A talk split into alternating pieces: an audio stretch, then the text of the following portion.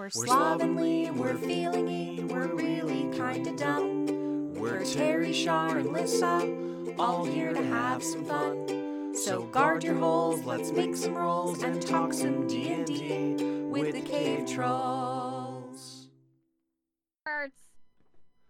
Yeah, I really wish I was recording expert. when Okay. that happened. I really wish I could have caught that. I was I was about to click record and I hear druids are priests. Like, yeah, yeah. Yeah, I can do it again. I'm still vibing to this. Oh my, oh my god. you give me hives, you know that? You give me hives. oh my god. Oh Christ. So you want to hear something really really funny? I I've been listening back to our podcast last couple weeks uh, with the help of some of our new patrons, and I was like, Mhm. hey guys, help me out. Why does my audio sound like shit in one sentence and not in the other? Like, is there something wrong with my mic? And I'm talking about it with these with these Patreon Yeah. subscribers. They're being very helpful, and uh, I've been testing it this morning. And guess what? There's nothing wrong with my mic. It's I have a very good mic, so when I was leaning too close, like you'd have to do with the shitty mic, Mm. it was just distorting it. Ah, I used to just sit yeah, I used to back like a foot from my microphone. Yeah. I, I used to do that on our Slovenly Trolls recordings. And then I also changed the input volume because apparently, because when we record through Audacity, for some reason, when you plug in a mic that's not your computer, it like ups your input volume like almost all the way up. So it Yeah, just super default. distorts your audio by default. Yeah, it's Yeah. super weird. And then when I noticed that, apparently it was doing the same thing with Lissa too. And I have to like just, I think I have like a note on my computer that literally says check your mic levels every time we record. I know I know you don't want to do it, but I so I edit everything with Audacity. It's a great editing tool. It's a terrible recording tool though. I Yeah. really wish you would switch to OBS because it's just so much No. simpler for you. So so much It's real. It's not like I'm with Audacity. I've had nothing. Like I've never had any issues with You Audacity. just recording. described an issue, you butt face, you lying sack of Yeah, but I, I fixed it and it's been But fine. that's that's fine, exactly. That's just not what you said. You literally said, "Oh, I've never had an issue with Audacity." You lying sack of crap. Like I have it. I was recording. I got it on the mic. Okay, I got receipts. Okay, that's very rude of you. Um, to record our private, intimate, or conversations about. we are not having like, any editing. intimate conversations. So I don't. I don't care what you have to say to me. It's not happening. Speaking of intimate, though, did you get my gift? I The did. gift it that our company arrived- paid for. It arrived at 9 a.m., uh, which is a full half hour before my alarm was supposed to go off. So my dog told me that it was here by screaming bloody murder at the Amazon person. that's that's awesome. I I was gonna text you and say like, hey, I think it got delivered, but I was like, she's probably not up yet. So I I was after it was delivered. It- it- they made it. My dog made it perfectly clear that there was danger, and um, it was my fault. that danger is a book. I'm only a chapter in. Mhm. I'm liking it so far. Actually, I I have hopes that this is gonna call Gary Gygax on more of their shit than we thought it was going to. I hope you are correct because I need validation. the the one issue I have so far actually is just that my dust jacket is all sorts of fucked up, which I don't care. I don't like dust jackets. yeah, but- mine is kind of too. So like Oh, the okay. spine, my Yeah. the spine is like printed kind of weird. It's not centered, and it's just a little bit dinked up. Yeah, mine, like, mine got awful, up too. Like somebody crushed it on like like before it Yeah. got loaded up. Yeah. Yeah, that that's what it looks like. So it was like weirdly printed on the spine, and then it was like a little bit fucked up, like in terms of it not just not being like fresh off the press, smooth. it's not a bad thing though, because I'm gonna fuck it up with my notes anyway. So like I don't care, but I'm gonna make you and Lissa very uncomfortable by writing in a book, and it's I'm gonna So- send you so I want- as I do it. I, I don't think I mentioned it on the other show. I deface books all the time for D and D games. Um, Then why'd you give me shit? well, it's just not books that I'm reading. Like I'm like actively like reading for enjoyment. I don't often, you know, write in the notes or anything. And I wanted to mock you, but I was thinking about it. I'm like, I I do often like put clues in books. Um, I'll Mhm. go to the Salvation Army, pick up a book I've never heard of, or or sometimes I go specifically for specific books that are gonna fit with one of my like really intricate like D and D games. and Mhm. I, I hide clues in there, put you know code ciphers, highlighting words, all sorts of stuff like that. I never like rip them up or burn them or anything like that. I don't destroy them. They're still pretty readable at the end, but they do have well, random marks. Yeah. So I I want to apologize to you there and say I'm like I, I'm about to do that this afternoon. A friend of mine is printing a PDF uh, of a book that isn't sold uh, it, like in hard copy anymore. It's an old coding manual um, from a long time ago. This company finally is re-releasing them, like their old PDFs, their Mm. children's uh, coding books from the '80s, and Mhm. uh, they're re-releasing all their PDFs for free. So I was like, hey, I want to print this out so me and my kids can code and stuff, and I want to put notes in there for them. So. Uh, I'm about to face a hard copy book this afternoon. I love that you're apologizing on our pre-show when you called me out on our actual show. No, this isn't the pre-show. This is everyone's getting this. I don't have time to, to edit it this week, so this is for everyone. The but the patrons will get it early. And speaking of patrons and early, uh, this is the Cave Trulls podcast, the only D and D podcast that brings you the news. There's no other ones. Don't Google it. We are the only Mm-mm. only podcast that talks about tabletop RPG news. I, I promise. And if you want more things like this, you can head on over to can'tbekilledcreations.com or our patreon.com slash can'tbekilledcreations. You get bonus stuff, early stuff. You can head on over to TeePublic slash can'tbekilledcreations and you can get all of our merch now. What what? We got What, shirts what? and mugs and handbags and stickers. They got all sorts of shit over there. We made two dollars yesterday. Somebody bought a mug, so there's that. Woo! Yeah. Uh, but anyways, uh, I'm your faithful host Terry Smith, and with me today I have one half of the Slovenly Trolls. Lissa, how are you doing today? I am doing anxious. I don't know. I'm doing Energy. anxious. Oh man, and I have the other half of the Slovenly Trolls, Sade. Hello, I'm also doing anxious. I wanted to mix it up. Normally, I introduce Sade first, and I was like, "That's not fair." I'm going to throw it to Lissa, and then of course, it's when she's anxious. So that's my bad. That's her secret. welcome. She's always anxious. That's my secret cap. Um, so we have lots of news to talk about today, but I'm guessing, Lissa, you're anxious because of all the changes that are coming to the next edition of D and D, one D and D. yes. Well, if it makes you feel any better, anxious. nothing's in the can yet. These are all just play tests. They're they're way earlier on than I think people think when when we talk about one D and D. So none of nothing's set in stone yet. This already has a different change to how um D20s are going to work. So it's Mhm. don't feel too bad if you hate it. Go to the survey section at um, Wizards of the Coast at the D and D one like uh, playtest survey. Just tell them you're like, hey, I fucking don't like this. It makes me anxious. Go listen to my podcast. And you can just tell them. You can tell them you don't like it. But anyways, first up, we're gonna jump into their games and supplements corner because no one's giving me a gosh darn cockamamie better name. So we're going with games and supplements corner corner for now. Uh, what is up first? This comes from Twitter. Let's see. I'm letting it link. Um,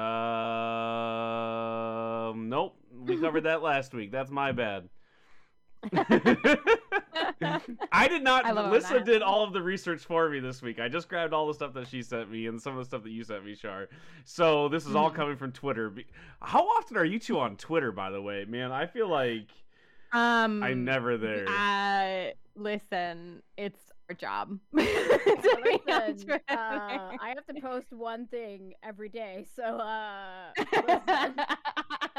I love it. You're doing a great job, both of you. Uh, you keep me informed. I don't know anything. Um, this first project, we don't have a lot of in- information on it. This is called Under the Harvest Moons, and this is going to be a 5e supplement um, that adds a bunch of different horror stuff. So, Underground Oracle Publishing, um, they're an ENnie Award winner, which uh, I I feel like holds a different weight after the whole Cobalt Press stuff. yeah, but I mean, like, still, like, is it ENnie Awards? Yes. Most of them are good, so we shouldn't let one pe- like. Well, I one thought you were to say most of them like, have bad things. Uh, but no, yeah. most of them are fine and great, but we can't let Cobalt Press completely. um, no, I just I, I do want to throw out that caveat because I think for a little while there it was pretty safe. If it's an ENnie award. Yeah. like oh hey, this might be pretty good. This is probably progressive. This is probably cool. And while all those things are still true, it's just not the only thing that are true about the winners anymore. So Mhm. I do want to throw that out there. And also, I still have products from Cobalt Press. So, Yeah. um, anyway, so if you go over to their Kickstarter, it has not launched yet, but it's coming soon. They're going to give you a soft cover book filled with new lore, archetypes, creatures, and more to haunt your fifth edition worlds. Uh, some of the artwork for this one is really awesome. They have lots of spooky stuff, and it's not really. I've been seeing a lot of like Lovecraftian, old gods, Cthulhu esque stuff come through for horror. And that's why I wanted to toss this one out there when I saw it because this has a lot of more like Feywild, creepy, supernatural stuff to toss into your 5e games. Um, which I think used to be the flavor of the week, and it kind of went out of style, and it's slowly coming back because of the glut of Lovecraftian horror. So it's pretty Mhm. cool to see the other side of it coming back. Um, if you just want some, you know, you want the Baba Yaga, you want some spooky autumn, you want like witches in Yeah. the in the Baba swamp. Yaga, Baba Yaga, Baba Yaga. Exactly, exactly. Um, what do you two think of what little we know about Under the Harvest Moons? Listen, you had me at creepy Feywild shit. that's, that's my bread and butter. it's also, Feywild like- shit and creepy Feywild it. right, it's one of my favorite like supplements because I can recommend it to everybody because it's not a full setting. It's not hey these are new rules. It's like hey do you just want some like prompts? Uh, it's that kind of thing. So I, I really really dig those because some people aren't aren't great at or don't have enough time or just prefer having more prompts for their games. Like we covered the zone last Mhm. week which is a lot of just hey do you want to add some of this stuff in there? Same thing with that uh, session zero um, gm list game. Little things like that Mhm. make running so much easier for so many players. And even i like i found out i've been dming for like 13 years uh next week. So and i and even i use like almost every single tool i can every week Yeah. even in bespoke worlds so The more tools in your toolbox, the better. It doesn't mean you have to use all of them. It just means you have your, them in your toolbox if you need them. it comes in really handy when you have something planned and everything gets blown up because your your PCs do something crazy. Not yeah, it- when. No, no, no, no, not if. when. You're Not if. right. You're right. You know, like, listen, you can think you have everything for them to go left or right. You can think that you're prepared. not. But when they go down, like they just start digging a hole instead, you're like, well, shit, didn't see that coming. You know, under the harvest moon, you're like, there's werewolves there, I guess. Not what up. it comes in handy, that's all I'm saying. Next up, we have Elementara. Um, it's uh, another source book for 5e, and it is fully funded already over on Kickstarter. It was not when I got the article sent to me by Hell Lisa. yeah. So, um, it's given me a lot of like Dragon Prince vibes, uh, which is similar to Yeah, Avatar. amazing. Yeah, the art is is fucking awesome, and there's it's a full source, so it's its own setting. So the opposite of what I just said about that other one, but it's a full setting, uh, with different spells, creatures, all sorts of different rules. Uh, mostly again, like what we always do. It was the art that got me, and then I dove into the magic system stuff. So. Uh, similar to uh, a few of the other rewrite books that people have done for 5e, where let's add more elemental spells. So sometimes you like that ice spell, but you want to flavor it as lightning. There's not a lot to that when it comes to the base books. And this has an entirely new elemental spell system for interacting, like almost like combos, so lightning, fire, etc. Um, did either one of you play the elemental uh, free for all battle royale game that came out a few years ago? I what was it called? I couldn't remember it. That's why I was asking if you had Was played it- because I'm looking up. Wait, was it a TTRPG or are we? No, no, we're talking about it was it was like a Fortnite like. Uh, it's called Spellbreak. Okay, so probably not because MMOs and online games give me hives. What's not an MMO? It's a battle royale. Um, Give me but that's fair. That's fair. My point is, it had a very similar magic system, but it was a video game, obviously, where you can mix and match your Yeah. spells. And this has a lot of that. The thing that I really liked about Elementara so far, I haven't played it yet, um, but I had talked to a few people who played it. They said that it was really intuitive on how to use the new spell system. So even though there's a lot to it, they were playing at level one, they were able to jump right in and do the cool things right out of the box, which sometimes I think is hard for new source books. So it's like, oh, how invested are you in in the setting and the story? How long till I find the cool things about this setting? They said it like right out of the box, it, it, it hit the ground running with the with the spell system specifically. Um, when it comes to backing, ten bucks gets you support, thirty dollars gets you the PDF. Uh, 65 gets you the standard PDF and a hardcover and a few other little bonuses like the fold out poster, which is really cool. Their map is really awesome and it's pretty fleshed out. Like so if you if you bought the book and you wanted the map, it wouldn't go to waste. You wouldn't just have to use it as like a display. It's full one to one for their exploring, which doesn't happen a lot outside of really premium stuff. You'll get a map, but it doesn't have all the markers on it, or the setting's not worth having a map for. I would recommend it for this one. Um, if you can't tell by the way I'm talking about it, I did back this late. I'm gonna see what I can get. Um, but I just I thought it was really neat. Uh, also similar to Avatar, they combine a lot with the elements to go along with like emotions. So like fire can represent like passion and aggression, and and uh, earth and air have different things. And when you combine them, they they combine with so like fire and air gives you certain types of spells, and lightning and fire do other things. So if you like Avatar, Dragon Prince, any of those, but you also want to uh, you know keep the D and D flavor because it's still five E. Um, I I'm just going around in circles now. Play this fucking game. I'm very excited about this one. Uh, Back the I- game, play the game. back the game, play the game. Damn it.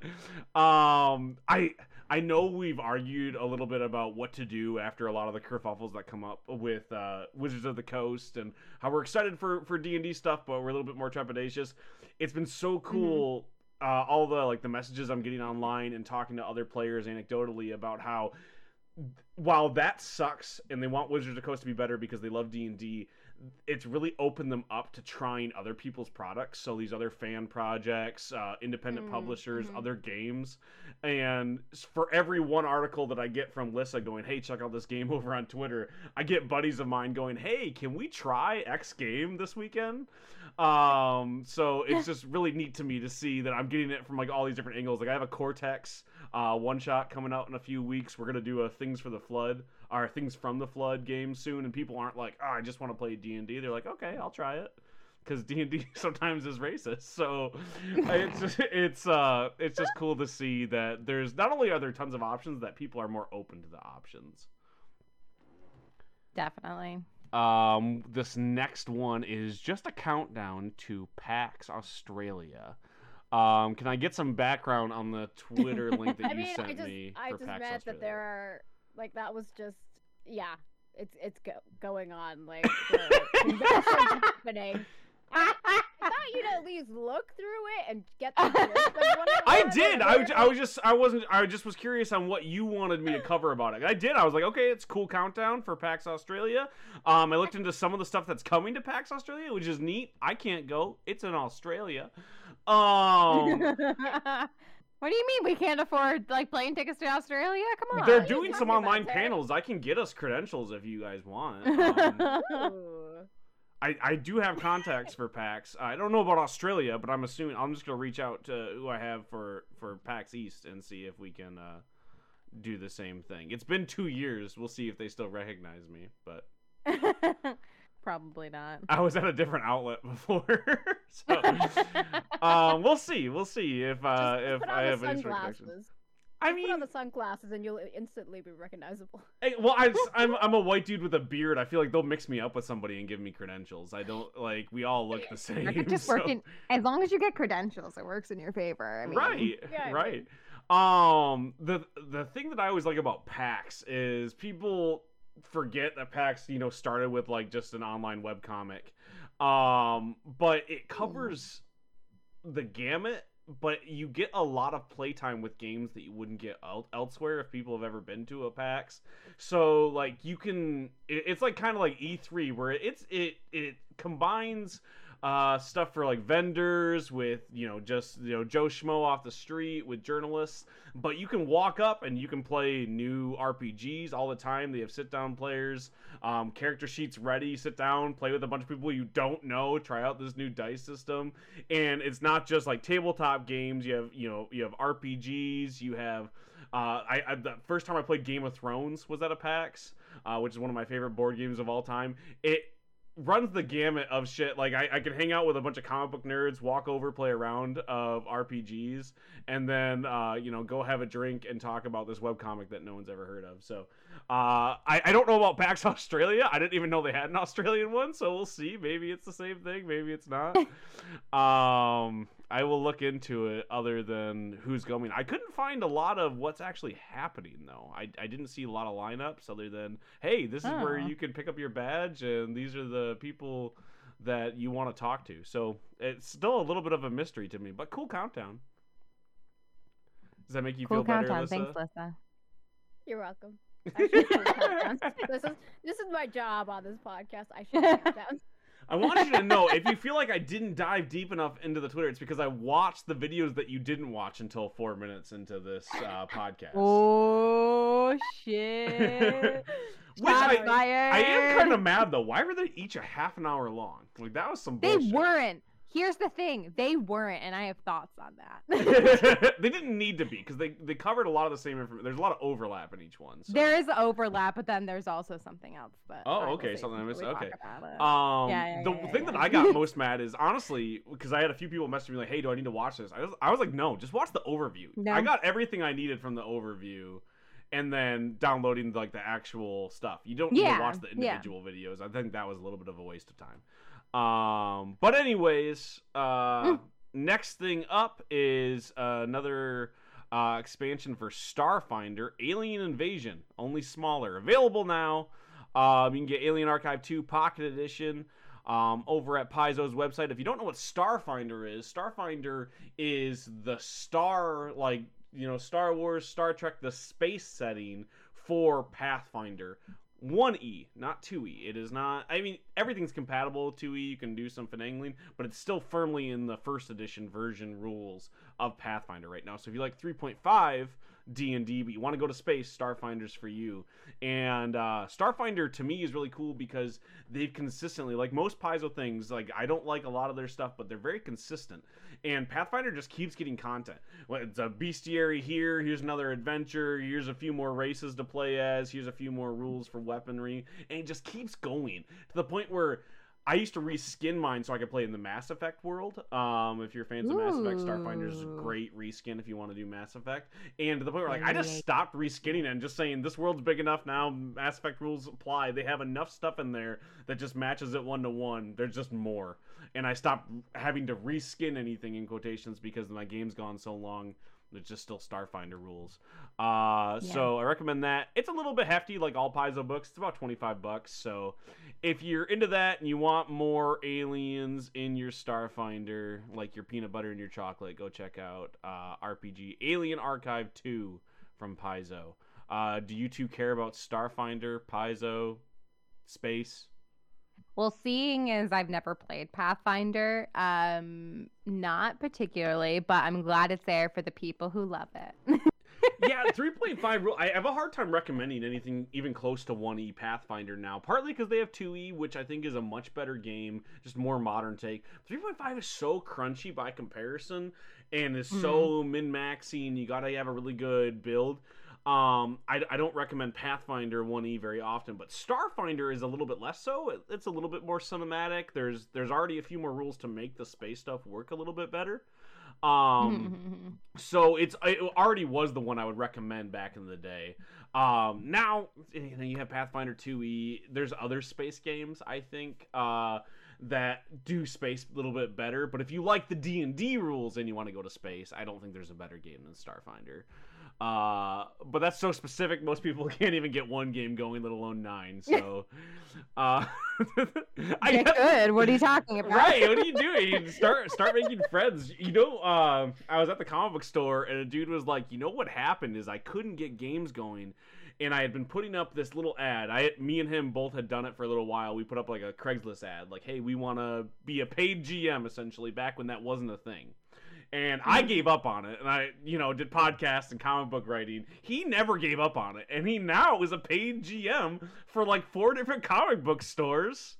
Hell yeah. And like he's like, that's what I do. I he's like, I don't play with any of my friends anymore. They all moved on. We don't play anymore. But I run like nine games. I was like, that's that's the dream, I guess. Good for you, you know. yeah. Hell Uh, yeah. It's just crazy because like it wasn't a thing. A GM as a service was not a possibility back in the day, and now they're like in demand. No, it's pretty lucrative from what I hear as well, especially you're if, good you at have it, like deals with well, if you're good at it, if you're in demand and also if you have deals with comic book shops, I'm sure it, it's very it's a good profession to have if you love doing it. One hundred percent. Now, how lucrative? I don't know, but like uh, you know, being paid to play a game every week, that's uh, that's awesome. Not too shabby. Exactly. Mm. Uh, I think Brennan Lee Mulligan uh, said it, and he I think he was quoting somebody else, but there's something magical about doing the thing you love, um, and people enjoying it already. But then, like when they give you money enough to like Mhm. buy a burrito, so like you're buying a burrito with your dreams, like there's just something magical about that. Uh, Buying a Buying burrito. Buying a with your- burrito with your dreams. I'm right? Well, it's like it's very hard, like like it's it's difficult. I think it's a lofty thing to do your dreams. Number one, it's an even loftier thing to get paid for them. So it's like a difficult dream to be like, I wish I could buy a you know a basketball stadium with my D and D money. Yeah. But attainable is to be able to buy a burrito with it. So That's just a very Brennan Lee Mulligan thing to say. So I'm not I mean, I it sounds like something he would say, so I don't know if he's quoting somebody on that or not, but that's very he he was quoting like a friend that. of his that was talking about like finally Mm. making their dreams come true. So only a little bit removed. But you toss Brennan Lee Mulligan on anything, people perk up. Um, You're just talking you're just talking about you. You're just talking about you. I do like I, I say it all the time. I I am a stan if if I ever was one. Um, for, for Brennan Lee Mulligan. A he's- Yeah, So you're one of the only saying if- people. What?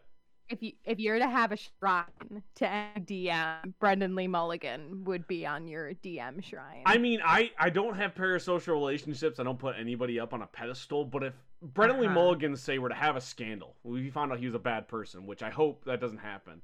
He would be one of the people that you'd have to check on me about. You know, like anybody else i'm like Yeah. well it's i like their artwork but they're not a person to me you know what i mean like i mean they are Yeah. but like they're not a friend of mine so like it, it- you know Mhm. it's just a figure i follow on the internet brennan lee mulligan is just a figure i follow on the internet we are not friends and i understand that in real life however i However. do appreciate so much about his persona and the things he creates that if Mhm. there was an issue, I would be like, "Oh shit," you know. You'd have to check on me a little bit. I have to make sure I was okay.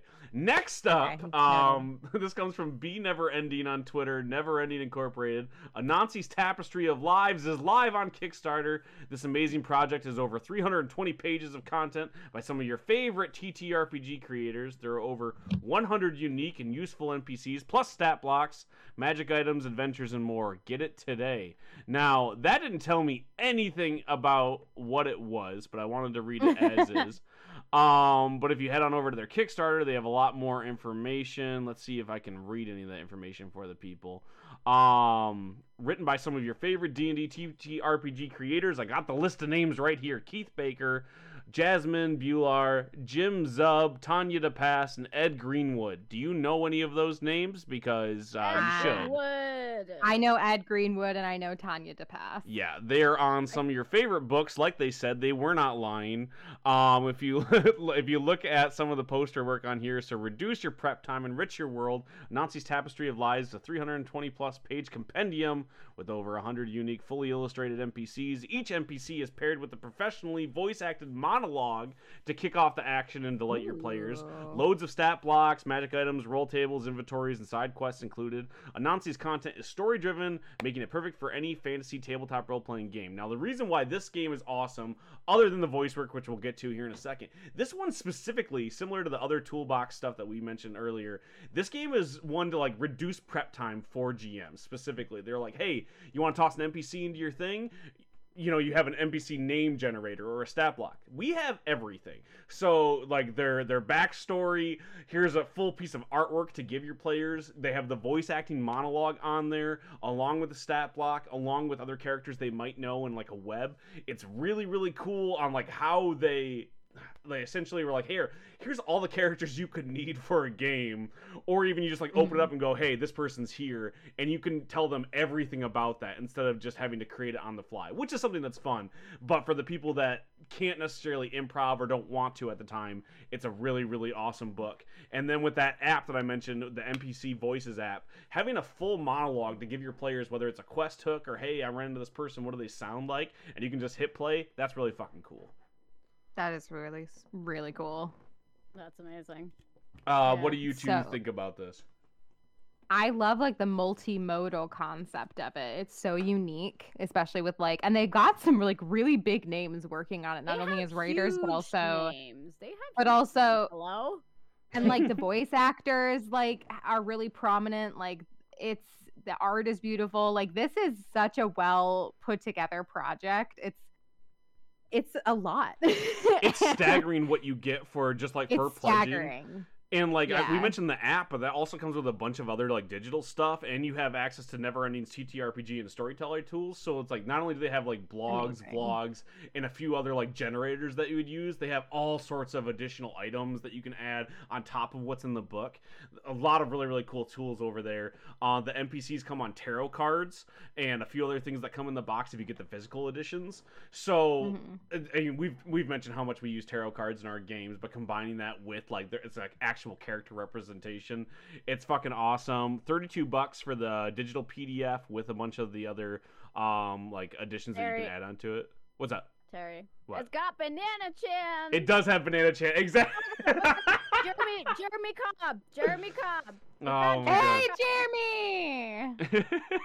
That's amazing. um, you can get the physical edition for sixty bucks, um, along with all the other PDF uh, uh, bonuses. Um, you can do extra uh, donations, intangible monsters for like a tier up. The list goes on. They have tons of shit. Very, very, very worth the price, in my opinion. Um, this is another one that I'm Mhm. gonna buy into late because of all of the cool shit it comes with. Um, usually I'll gift the PDF to somebody and I'll keep the hardcover. Uh, They also, it looks like they have a PDF preview as well. So if you want to actually see what the vibe is and like what you'll be getting when the project is finished, they have stuff up like all ready for you to like dive into and start playtesting God, that's awesome. That's for free. Yeah. a lot of games don't do that because it's like you, you know No. maybe it's a 10 page pdf you give one page away for free and you're already losing money and i understand It's that 28 pages. yeah and it's like 28. Anything and like the full product 320 pages that's huge It's huge. That is big. and, yeah. it- I, I hate to always bring it back to money i can't imagine they're making money much money off this with the amount of people that are involved in it this has to be kind of Mhm. a passion project just because the sheer amount of names unless they're like taking a very little cut because it's such a passion project even if they were getting paid less than for this project Mhm. this, this you're, they're not there's not a huge uh, margin of of money there so i feel like a lot of this just went right into the project and it shows Yeah, a Um, hundred percent. I am You extremely could impressed by this I, I read a little bit of Me it too. last night obviously that's how i knew about it but i didn't look through all of the additional stuff they were offering um Mm-hmm. man that's staggering It is. I'm really excited for it. I'm gonna keep my eye on it before I buy into because I am 100% sold. I know. I'm gonna put looks this on my. Christmas list. I'm gonna get the the lower um edition for myself, but I'm gonna put it on my like. Listen, back this at The this higher level. Do a group thing if you want. This is all I want. Um, Yeah. that is really cool. That's almost it for games and supplements, though. However, there's one more I want to go over because I forgot to go over it last week. Uh, because I don't really care, but I think it's worth talking about. and that's uh, if you know Brandon Sanderson, he writes every single fantasy novel. That dude just keeps writing. I'm not a gigantic fan of his novels. I've read quite a few. Um, to give him a chance. It's just not really my thing, but a lot of people do really love him, and he is very passionate about TTRPGs and uh, video game RPGs. And he's had a few different versions of his games come out from like supplements for other games, like like a rule book, and then one of his other settings, not the Stormlight Archive, but the other one, has had um, an adaptation for I think fifth edition rules. And he recently Hmm. just released a line of miniatures, and people were like, "Oh, does this mean a game's coming?" And he was like, "Nah, I just here's miniatures." Um, and they're D and D size, so they can be used with D and D exactly. And then he announced Stormlight Archive is getting an RPG, and people are like, "Oh my god, Hmm. that's why you did the miniatures." And he's like, "Nah, I wasn't lying. I just wanted to make miniatures." And they're like, "Oh." okay, is it going to be compatible? And he goes, is that what you want? And they said, yeah. And he was like, okay, yeah, then it will be. And they're like, oh, so you know what system it's in? And he goes, no, I just want to make one. and like that's it. That's why that's why I forgot to bring it up last week because I was like kind of I was like okay what is the story here? Basically, famous famous fantasy writer was like I want to make a RPG for this thing, and they were like, "Yeah," and he was like, "Mm-hmm." And everyone said, "What do you know?" And he goes, "Oh, nothing. I just wanted to put it out there." so that's Put it out into the universe. exactly. I'm assuming with the man with as many resources as he has, probably it was like, "Hey, this is my call. I'm in talks with people to create a system." The Mhm. thing that Yeah. was even more frustrating is one of his follow-up tweets was, "I'm not sure if I want to adapt it into another system like I did before, or make a whole new system from scratch." So if those talks are happening, they're extremely early on. Um, so I was like, kind of like, why is this a tweet? Why is this the news? And then I kind of forgot about it out of frustration. So I wanted to throw that on here because a few people on Twitter were like, hey, what about this one? So there you go. Um, if you are a big fan of Stormlight Archive, I'm excited for you in the future. Wow. the enthusiasm is just pouring forth. Watch this words. V. Watch this V on um uh uh uh powered by the apocalypse, so I can just double hate on it. Oh shit! oh wow. Yeah. Terry will go on a 10 minute diatribe like, yeah, he's really excited that everybody else is getting what they want, but really for him, it's just I never get what I want. Where is my Night Angel uh trilogy? Night Angel trilogy. in Cortex system. Like, where is that? That would be my dream game right there. If we're talking fantasy adaptations. Make it, Terry. I've already made it. Are you kidding me? I listed it on the one shots. I asked the group. I was like, "What are the things you want to play? Do you want to play Night Angel trilogy?" And everyone's like, "What is that?" Um, minus you. I think did you've read not them. Say that. If you would have said that, I would have said yes because I love the Night Angel trilogy. You liar. oh, maybe I I took it away because someone was yelling at me like in real life because like Chelsea, uh, another one of our players, uh, sometimes is like, no one gives a shit about that. Um, I give a shit about that. Yeah, like you that was one of my I options. give so shit. I'll put it back on there. Uh, we're gonna do things from the flood first because I'm making physical clues for that, but then afterwards we can uh, talk Mhm. Night Angel trilogy because I love that setting. Anyways, Brent Weeks, go read it, the Night Angel trilogy. Yeah. Uh, and then there's a fourth like n- uh, novella uh, called The Perfect Blade, I think, or something like that. The Perfect Shadow. Something like that. Yeah. I don't know. It's also related. They were good when I was like 16. I don't know if they're still good. I haven't reread them. I yeah, I haven't. I haven't reread them since I was like, yeah, 19. So Sorry, Brent Weeks, if it sounds like I'm shitting on you. I'm just like I don't want to be like this book is awesome, and then I reread it. and I'm like, oh no, it's not. I for Uh, one have no idea what we're talking about. Brent Weeks, Yay! the Night Angel I know it's- trilogy. I Listen, know it's a book. I've never read it, so. do you read? Do you read often? Do you read a lot of books? Do you read, Do I read? Uh, I read research, but right. Uh, do you read novels read a- often? Fiction. I haven't read a fantasy book in two years. Okay, Aw, all right. I'll send I'll send you my copy. It's fucking rough. it's a it's a soft have- cover from like 2000 and yeah, some Does of them. notes on it? I think it's got like my art teacher's email because I was like, I want to stay in touch when I graduate, and I didn't email that man. Um,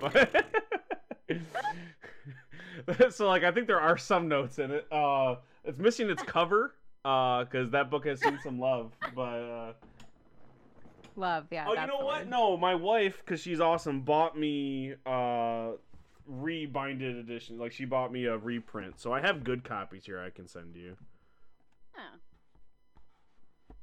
Do I have a Don't need to sound enthusiastic. The enthusiasm just of this whole section is I'm trying, overwhelming. to think, I'm trying to think if Brent Weeks was the one that one of my friends recommended to me, but I don't remember if I. Because I own a bunch of books that I don't remember which ones I bought. Mhm. And so I would have to look through and figure out if I actually might did have, I might have left one of my Brent Weeks books with you, because I bought one when I was. and he's in got a school, and couple other series. Yeah, he's uh, done like another series, uh, more like YA uh, fantasy called The Lightbringer.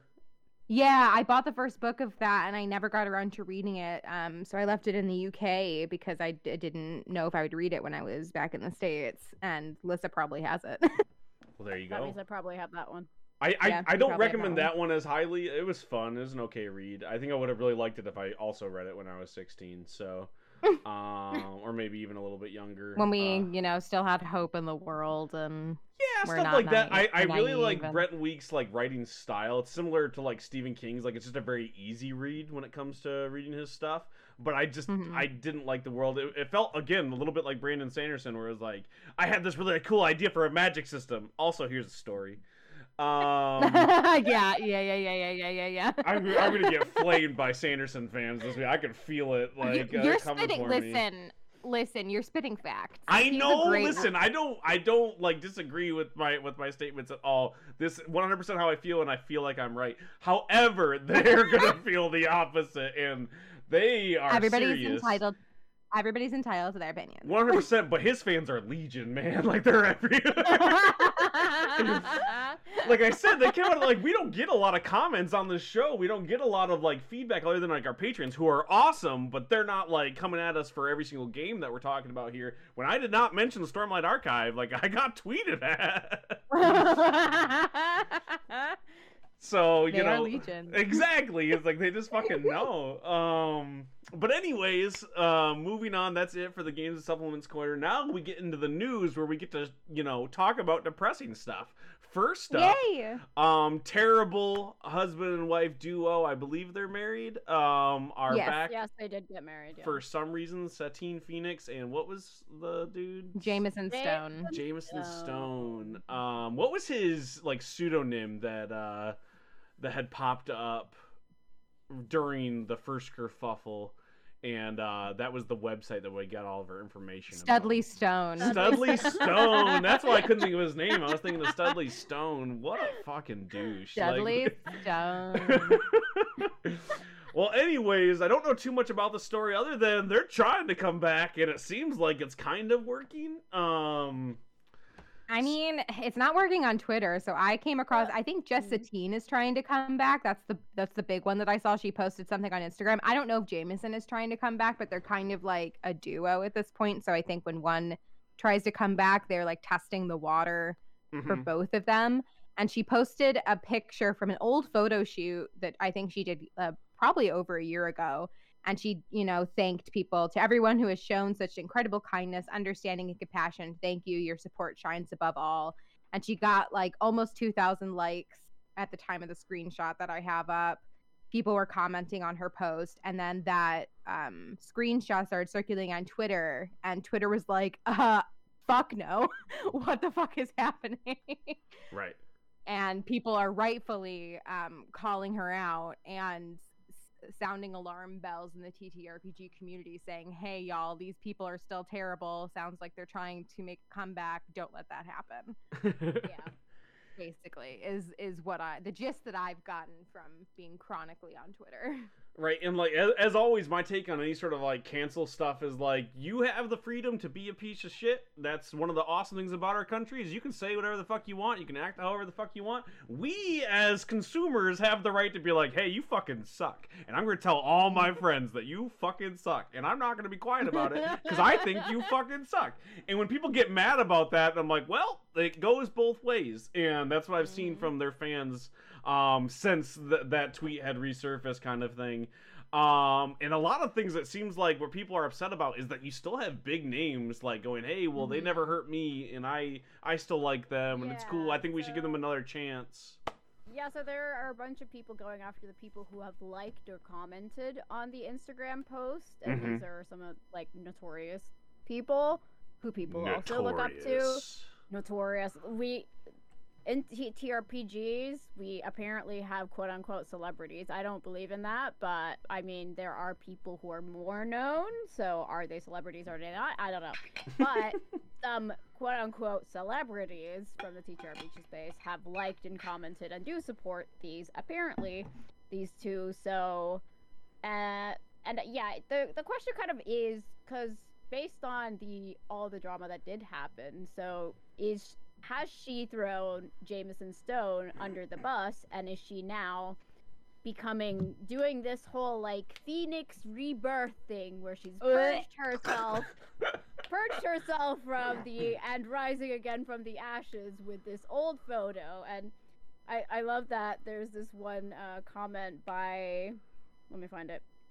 Oh no, it's been deleted. Oh, I, I, I, I screenshotted it because it says, because specifically what she has painted on her, and I think yeah, it was from her when she left Wizards of the Coast. Oh, I think that was a photo that she used. Mm-hmm. Um, so she has kintsugi on her, so it's she has like uh, gold sort of lines and cracks on her, okay. referencing the Japanese art of when they put together broken uh, ceramics Mhm. using a gold kind of color on the edges, so that it you know it, it creates beauty out of this brokenness. Mhm. And so these this tweet goes, or this tweet went, since it doesn't exist anymore. Uh, kintsugi is the art of repairing broken pottery cracks with golden lacquer. To paint one's own body in gold this way is saying they are more beautiful. They are a more beautiful person, having been broken and repaired. Maybe repair the damage done to others before mending your own image. Because again, there have been people on Twitter saying that they have not been apologized to, that they have not been had, you know, like be, had their amends made. Yeah. They've they've been compensated for the money, so financially they got the money eventually paid to them, but nobody has apologized to them one on one, even though she said that she would go to and personally apologize to each and every person she'd hurt but Mhm. that hasn't happened. So, and now she's trying to come back. Listen, narcissists are gonna narcissist, okay? Like that's they're gonna do it and they're gonna keep doing it.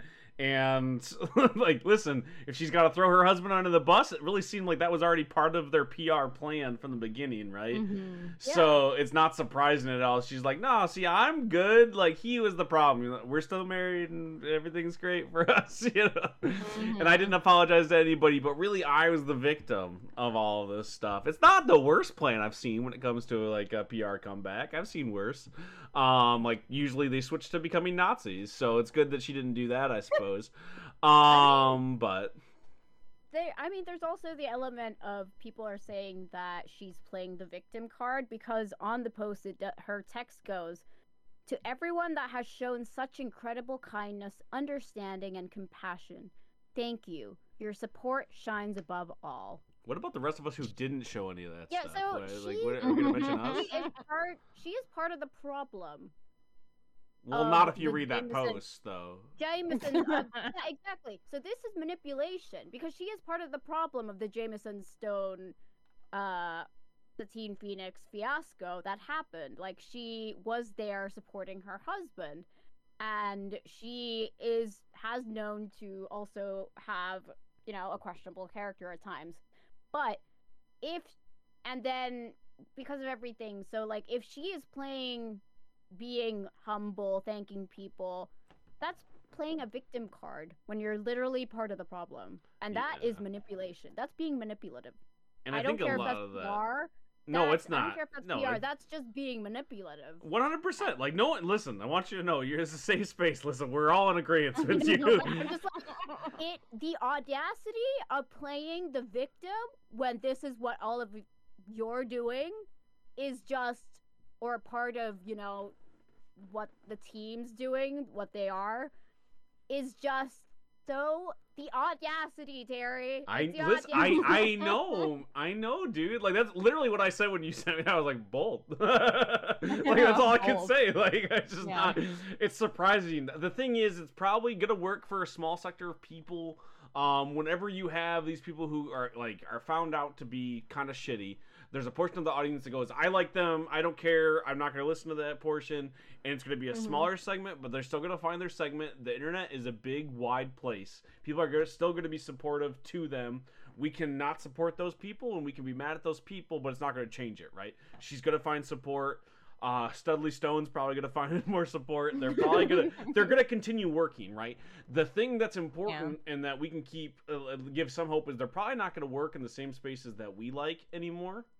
And also, it's it's kind of like a dog whistle type thing. The people that are supporting her and you see her saying things like we should give another chance and hey, like maybe they weren't so bad, all of that kind of stuff, or we shouldn't be so quick to judge you can go, hey, maybe I don't want to support those people either. You know, you can make that choice personally, and you, if anything, you just see more of the colors that you don't want to deal with anymore, and so it just makes it a little bit easier. Okay, you're flying that flag, I can go over here then.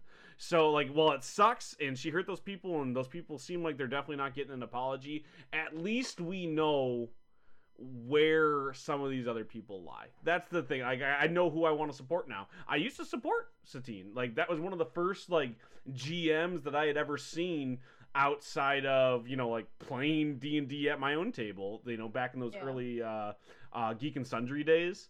Um and like it just well it sucks that she had all this power and was able to hurt people and manipulate people. At least I know I don't have to support her anymore and I'm not contributing to her hurting more people. So it's like some small piece of solace for me. Uh, Mhm. But either way, she's trying to come back. Do with that what you will. I think it's fucking stupid. Um, but we can move on from there. Uh, uh, we'll keep you, uh, uh, you know, up to date on what other tweets she sends out. I'm sure there's gonna be more. Um, what is next on the list? Sadly, it looks like we're done with the drama. Do we have good stuff? Oh, look at that. Next thing on the docket is one D and D. What could be uh, an issue with more D and D stuff? Uh, let's see. So far, nothing racist out of this playtest, but are we Wow. loving it? Uh, what does everybody the bar think? is so low. It is so The low. bar is The- real the, low. bar is on the fucking ground when it comes to some of the stuff from Wizards of the Coast. However, um, we'll set some of that aside to look at this somewhat objectively. I believe when we first signed on, uh, I heard Lissa screaming about druids are priests. Um, I, I, I can recreate it. So. Okay. Druids are priests. Beautiful, amazing, spectacular, show stopping, one of a kind. 100%. That was the first thing I heard from you today. what a thing. What a what a way to start the day. You're welcome. So, what do you want to talk about when it comes to one D and D? Shar, I'll give you the floor since you were the one who proposed this as a story. Uh, no way we would have covered it otherwise either. So, Oh, absolutely not. No, it's not. It, nobody else is really even talking about it. It's so niche. you know, okay, Uh. it's funny you say that. I a lot of the people that do or or at least were excited for one D and D were hitting me up like, what does this all mean? They could not give a shit about this second unearthed arcana.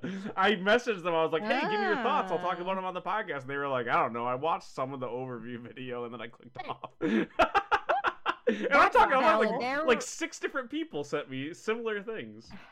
There I mean there's a lot to go over, so I mean I don't know how much we can cover. I think overall it's not super bad, but there are a couple things that stood out to me as like, oh, well why are they doing that? I don't Something that we were talking about before this was that I think uh, the way that they it's definitely their fault, but the way that they had portrayed one D and D was that it was much further along in its release schedule than what it seems to be actually apparent. Is when they sent out playtest Yeah. stuff, we were like, oh, or like they're beta testing, this is what it's going to be. No, no, no. They're still so early that they're like trying out like nine different mechanics that are all yeah. completely like um incompatible with each other. They're like it would like one would supersede the other. So they're like they're not even sure which one they want to go with yet. So this is way earlier than i think we all thought it was um because of the way they were advertising one d&d um basically they're still testing a bunch of shit out. So that's what i learned from this one basically was Mhm. hey You, you didn't like that other stuff? That's okay. We still might do that, but we don't know yet. Like we're just trying this out. Yeah, out. no, we're waiting to hear back. It's just a silly, goofy mood. you Yeah, know? which is I mean, which is good for testing and getting like there's way more For people involved with this than ever were done with testing. Like when I was doing the playtesting Mhm. for D and D Next, which is what became Fifth Edition, um, it was a fraction of how many people have already participated in the surveys. They said like D&D. they got at the time that they were recording the videos, they had like forty thousand. right, which is crazy. Wow. Forty thousand. Wow. I'm just like Jesus Christ. I did not think. I mean, I knew D and D was big. Like, don't get me wrong, but that for the amount of people who took the time to give feedback, and that was, I think it was still open. The survey was still open at the time they were recording. It's closed now, but Yeah. it was still open. Like they were still receiving responses while they were recording the videos that they released um last week. I Yes. think it was. Yes. Yeah. So It's just crazy to think I- about that, that there's that many people involved. So it's cool, but it's not nearly as far as long as we thought. Char, what are your thoughts on this new Unearthed Arcana? There are so there are good things and bad things. No, So no, I'll no, no, no. The world is not gray. Okay. Yeah. Uh, listen, okay, I'll go over so good things. Um uh they are really beefing up rangers and I think that's a really smart move because rangers have been a class that's been criticized a lot from what I have been privy to in 5th edition like they their features after a certain level are just not good and most people multi-class into a caster or into a rogue just to have cool new features They're not a they mechanical super- class. They're a They- roleplay class for what they like, are get. but that that shouldn't that should never be like you shouldn't sacrifice good One for mechanics one for the other you can have both and i think rangers yeah they just got the short end of the stick in fifth edition i don't know too much about it i never really played a ranger i played ranger npcs but i never got super they far with them really because my cool stuff, but when it comes to like mechanical things, because depending on like what your your RP stuff is, if you do a lot of RP heavy play, the rangers can be very overpowered. So to counteract that, their Yeah. mechanical benefits are usually lackluster by comparison. Now, a lot Yeah, of people and- play rules as written and purely mechanical, and not a lot of RP stuff comes up because they want to do it a certain way. So then those people are like, Rangers fucking suck. So like, it's not that they're like the worst class; it's just mechanically they don't have as many benefits. mechanically they're the worst class mechanically rules is written they're the worst class i'm sorry if you really like rain like i'm role-playing bitch we all know this but like even then it's just like sometimes i don't know it's okay I So love, they- I they've love beefed up- Rangers. they've beefed up rangers which is great because i love rangers as a concept so when i heard that they were mechanically awful and there really wasn't any incentive to play them and even from a role-playing perspective they even i don't even think they're the strongest role-playing class because bards exist you know so it, i never was really Is drawn to them but they're opinion. They're 100% a biased opinion A 100% Yeah, I people I don't know if, can love if, Rangers. Like, if you can really have a subjective opinion about a Yeah. game that's up to five. different everybody has their people the favorite class table. everybody has their favorite class like yeah, that's it- not really it's how really it works. hard It's objective fact. You play so that's rules why- as written, and you shut the hell up. Yeah. Okay. which is it's why one of my strongest opinions is about bards because they were talked about in this Shocking. I'm thing and i will always be a bard advocate so You just sound like the with- whiny rich kid. You're like, well, this I was the only one who had that. Now he has it, so it's not as good. no no no no that's not that's not my critique at all though like i not this time Rangers- around, so but last week. Well, okay. Well, last time it was just I was upset because they gave like a, a prime class feature to everybody when I thought it should be equally, and we came up with a good solution. I thought. We did. I just want to make fun of you. Like, what do you think this is? Stop making fun of me. I have good points to make. Listen, let me talk. Druids are priests. Stop mansplaining D and D to me. Listen, okay, I'm just gonna talk about bards now. I had other things to say, but now I'm being voted into talking about bards, and I'm gonna do it. no, guys are gonna no, no, no, no. Save the bards. I'll be quiet. Keep going. so they are beefing up Rangers. they have expertise now, which is great. Expertise is hands down my favorite feature in D and D. Expertise is. I love expertise. It's fucking great. Um, Jesus fucking Christ. I also they also did something which I don't know how I feel about, so I'm I'm curious as to your two's opinions on it. One of the biggest changes that they made was to spell casting, and I just don't think enough people are talking about it. In that every class, it seems like in one D and D in its current state, are preparing spells Yep. They're they're not like you're if you're a charisma caster in fifth edition you just know spells and then you can swap them out when you level up.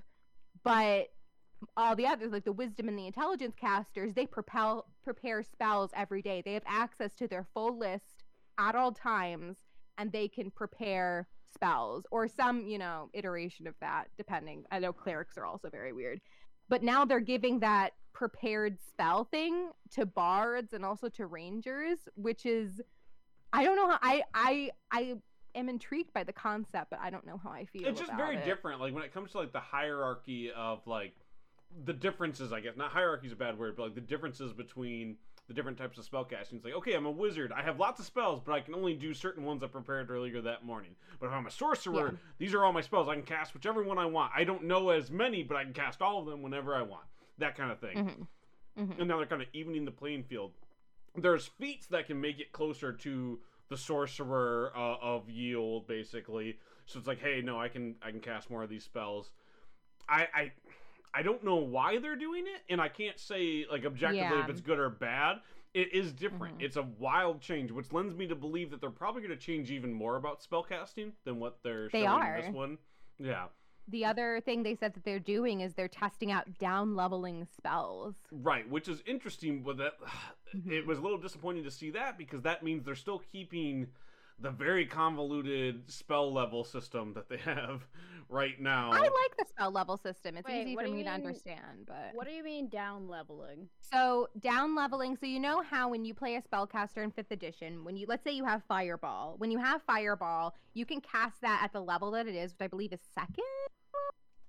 Second level is fireball. First level, I I don't know. I've never taken fireball.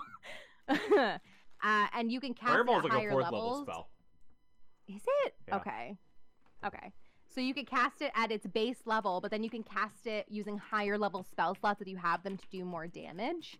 Mhm. They are proposing that when you get that spell, you can then down level it so you can use lower level spell slots to cast it, but you take away a damage die every time you down the level. Third level evocation. Oh. My bad. It was right in the middle of our guess. It was right in the middle there. We were so close. right in the middle. So I I'm intrigued by that concept. I don't know how it'll play out. I think that's something that would actually. I, I think like, it's awesome. Like if you're gonna keep their very convoluted leveling system, I understand that you understand it, but just because you understand it doesn't make it good, right? Like I understand No, where semicolons go, but they're dumb. Oh, Um, li- oh, whoa, whoa, whoa, whoa! no, Yeah, semicolons are very useful if you understand very intricate hello. rules about English grammar. Uh, we're we're not having an English English. I know, I'm grammar. make- This is I- for the after show. This is for the after I show. know, is I'm making an analogy. show. My, no, listen, you, you Yeah, listen no, here, no, Lissa. no, you got no. the yellow belt druid. You let me talk. Harry, Harry, I'm not gonna go on and on about worms. semicolons. I'm making an analogy. Shush. Sade will go on. I will. I won't let her. We'll just mute her. I promise. Go on a tangent. No. So we you understand where they go. That doesn't make them good for the whole thing. Like i understand the spell system and it can do really cool things and lowering levels is a really cool addition to the way that the spell leveling system works.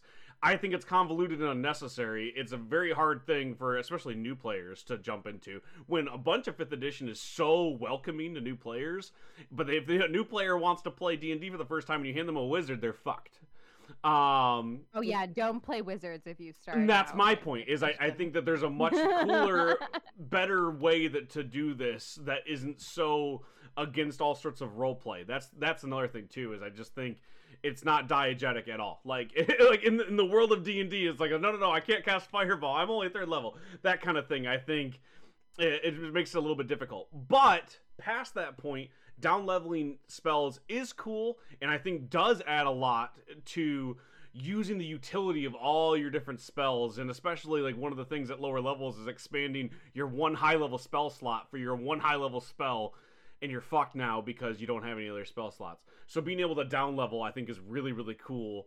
Because also it's like no, you now you can shoot smaller fireballs. I think there's a lot of like utility there. I just like my disappointment is that I wish they would have overhauled the spell system even more. And seeing that test, I think that that means that they're not going to. Well, I mean, they're they're doing it in different ways. They're just not doing it in like leveling spell ways. So they're doing Mhm. it in down leveling spells. They're doing it with the prepared spells. They're also now revamping their list, which we talked about last time we talked about one D and D, where they have uh, primal, arcane, and divine spell lists that, depending on what um, type of magic caster that you have, you have access to so many more spells than you did before because they're instead of breaking spell lists down by class, they're breaking it down by specific types of magic. Mhm. So lore wise, they're doing a lot, and in certain mechanics, they're doing stuff, but they're not changing how the leveling system works. Yeah, revamping is a good way to put it. I was hoping for a reform. Mm. Yeah, Yeah. that's fair. Especially if you if you just don't jive with the system. I jive with the system. It is a steep learning curve. I had to play a bard in order to learn how to use spells. Like I didn't know how to use spells while I started DMing. I had somebody who was a more seasoned player and they played a wizard and I'm like, I trust you to know how the spell system works because Right. I don't. That's the thing, like I understand it, and I, I, I've been playing it since before it was fifth edition. It's easy for me to understand. There's just so many players that introduced the game, and they're like, "I don't like this," and I'm like, "I agree, I understand." But here's why Fireball is cool. Mm-hmm. exactly. Moving on. Moving on to what other things do I have? I, can, I, can, Um, I can go. I didn't mean to uh, cut you off if you had more to say no, with no, the it- system. It's um what else do I have? So they're changing how um dual wielding works, which is interesting. So if you do if you play a ranger or a fighter, somebody who has access to fighting styles, um they are changing the way it works so that bonus you don't use a bonus action to do your second weapon attack. You use an action to do both of your attacks, I believe is how it is which is very overpowered, but I love it because that's as so somebody cool. who currently plays a dual wielding fighter, I hate using my bonus action every turn because I play a rune knight and rune knights have a bunch of really cool shit that they can do with a bonus action. But if I can't hit twice and use both my weapons if I want to do my cool rune stuff, so I have to sacrifice like that. So So- I think it's cool. the thing with the dual wielding, like, like I understand it's your bonus action, but how it works, like, you use them at the same time is the thing. Yeah. You do double damage because you use them at the same time. It's not like one, two. It's you Mhm. two in one. So it doesn't to me it doesn't make sense to use it as a bonus action. Yeah, because that you would don't get imply the uh, the additional bonus die, your the the your um your 'Cause- proficiency yeah, so, bonus. So because like, it's I supposed to be don't the same know- attack. Mhm. Doesn't make sense. It's not a consistent rule, yeah. right? I don't know Yeah. how it works mechanically of like is it overpowered or not, but like the way it works is you do two damage. Like Mhm. and and that's the cool thing about it because it's relying on how fast you are Mhm. with the two that you do so much damage. Hmm And you have to use light whip, light weapons in order to do it, which is also already rule in fifth edition. You can't dual Yeah. wield like warhammers, even if you're like a half orc. Like that's just, I mean, I'm sure you can. It just w- probably won't work very well. You can finagle it. There's there's a couple of feats and stuff currently that you can end up. Oh, you that's know, having true. Two, Yeah. two two handed weapons kind of thing. Eh, But the whole point is dual wielding itself just really isn't that viable mechanically. It's not. I did it like when I chose my fighter. I did it purely for the aesthetics. Yeah, Shocking. exactly. That's why Absolutely everyone dual nobody. wields. No one's picking dual wielding. Like I love the mechanics. No, of it. nobody's picking it mechanically. No, but like it's it's cool, and I like I like that they're changing that. I think that's a good a good change, but it could I don't know depending on the class because I just started playing a fighter and dipping into martial classes, so I don't know mechanically how crazy it can be. I know fighters get a crazy amount of attacks at higher levels, so um that might Yeah, might They're no be a- Pathfinder monks, but like you can still you Yeah. can hit a lot of things as a fighter. It, it's cool. I, I like that change playing martial classes. yeah. Yeah, Um, I like it. Can we talk about the switchback that is kind of like what we talked about with the D20 skill checks? Yeah. I have that highlighted in my notes too. So they don't Am I jumping ahead? I don't. I don't. uh, If you have more things in between, No, no, no. I just I have my notes are in a weird order, but I know you said not to talk about bards yet, so I'm holding myself back and looking at everything else I have to say. if you want to talk about Um, more expert class stuff, we can do that first. Um, let's see. What do I? oh, rogue. So I love rogues. Rogues are probably my second favorite class. Yeah. Uh, rogues are great. I love them. Um, and they said in their video that um, their satisfaction rating with ro- the rogue class in fifth edition is like 90%, which is the highest of any class. Like people fucking love rogues. So they Wow. didn't want to change too much, which is valid because rogues are awesome. Rogues are awesome. My favorite class. Rogues are awesome. So they finagled some stuff. So they added thieves' cant. So when you're a rogue, you learn thieves' cant. But now when you're a rogue in one D and D, you can learn thieves' cant and another language depending on what city you're from because they wanted to add a little bit more like role play spice. Like if you're a rogue that really knows Baldur's Gate, like at the back of their hand and one of the prominent languages of your version of Baldur's Gate is like abyssal or something, I don't know, just random language. You can like take that as like a little bit of a flavor, I love it. which is cool. Mm. Um a higher level feature slippery mind instead of just having um advantage against wisdom saving throws, you now have wisdom and charisma, which is interesting. It kind of plays into that like smooth talking witty rogue archetype, you Mhm. know? Yeah. but I don't know if I like it. I I want to play Which, it, I mean- but I like the idea, I would wanna but I don't know it. how much it's gonna work actually. I wish that they I'm all about playing classes differently and not going against the stereotypes. I think this is going into a stereotype a little bit. I think if they wanted to um buff up slippery mind, they could do wisdom and then one saving throw of their choice.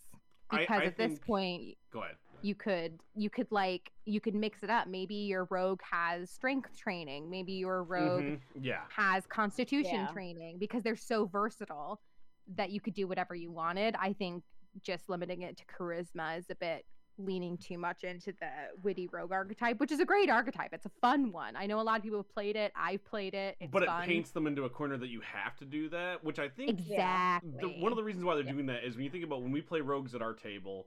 I mean, I know it's a bad example. You don't play a rogue at my table, but I know I've I've given you bonuses similarly. We play with a Mhm. very witty group of people. When you do something extremely witty in some sort of role play, eh, whether you're a rogue or otherwise, you do something charismatic, I give you bonus. If you're not Mm-hmm. charismatic, you're not going to get that bonus as often. And if you're playing a rogue, a lot of people do want to play that archetype, that trope where I'm the witty rogue and I always say the right thing. I'm Danny Ocean, and you can't Mhm. do it. I think this is that that chance to make it a little bit easier. Like there's that meme that goes around like, why do I have to say something witty? I rolled. I, you don't make him lift Yeah. up the thing. You know, Yeah. like it, it's that. It's adding just another tool set for those people who aren't trying to be witty with their dialogue. They just want to be told, "I said the witty thing."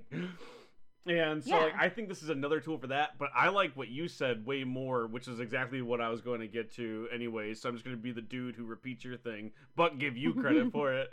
Uh, it's just like, yeah, why not make this versatile? Why not give them any sort of choice in that bonus? Why does it have to be charisma? I maybe there's going to be other feats that that can do something similar. So maybe we're Mhm. we're just putting the cart before the horse, but it definitely needs to be more versatile because if you're not playing the Woody fucking rogue, what happens when you want to be um Grog the rogue and you just want to be like, uh, you did not see Grog and you know and like uh, that's that kind of thing. Uh, you it's harder to do that when it paints you into this very specific Yeah. corner. Exactly, which is one of the main things I have about bards, but we're not there yet. So I'm going. Conti- I'm conti- I'm continuing. On. When we finish rogues, you jump right into bards, and then we'll talk about the overview thing, and then we'll wrap up, and I can eat my crackers. And then you guys will laugh at me. I understand. I understand. We're already laughing at you. Leslie I mean, was yelling at me to make sure. laughing, so nothing Maybe you'll laugh. Changes. maybe you'll laugh with me. I don't know. Not even a little One bit. day. That's not a thing that we What- do on this show. Uh, Fuck right off, both. Um, what's another thing? Oh, they um, so they changed their subtle strikes, rogue subtle strikes, so that rogues will get advantage if when they are attacking somebody who is within five feet of an ally, just all the time. and I'm like, even if it's like, I, I don't, it, I don't remember if it's if it's they can't be incapacitated or not. I just have when they're attacking somebody who is within five feet. I don't think so. I think they really nuked it. And by nuked it, I don't mean in a bad way. I mean like really upped the ante of it Yeah, and they- gave they- they rogues buffed yet another. sure. They bu- okay. Um, so they gave rogues another way to get sneak attack, which is a very rogue thing, but I can see how people might be like, okay, listen, hold your horses The sneak attack. It's already insane. It's already you already get sneak attack just for breathing, basically. But the the reason why they're adding this is because this was a thing in fourth edition, right? You oh, rogues basically had advantage if someone was nearby, if nobody was nearby, if the wind was blowing to the east, if, it, if there was no wind at all, if the sun was out, if the day ended in Y, you got advantage on sneak You attack. got it, sneak attack. and that was one of the few critiques. And like I do it a lot at my table when I'm playing, and like Yeah. I'll go okay, and I have advantage, right? And the G- and like our friend John, my GM, will often be like, "Why do you think you have advantage? There's nothing here that would give you advantage." I'm like, I don't know. I played fourth edition for half a decade. I always had advantage. um, so this is just like them getting a little bit closer to that because that was a big thing. Is if there was an ally nearby, not flanking, just like nearby, you got advantage. Mhm. So this is just them getting a little bit closer to the ubiquity of sneak attack. At this point, just to give them an extra 2d6 damage when they attack, period. Why why is it called sneak 2d6? attack?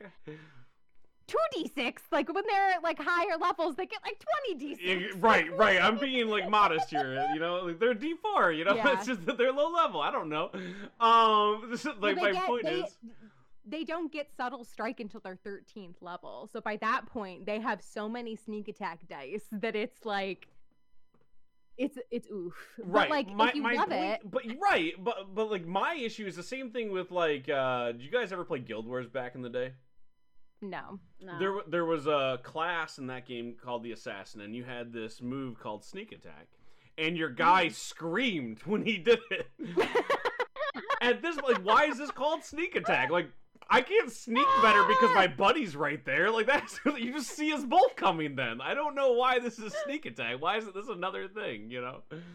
Yeah. Uh, Is there an idea that? that's my that's my issue with it. I'm fine. Give me advantage. I'm gonna play a rogue, and I want him to be overpowered. Fuck you.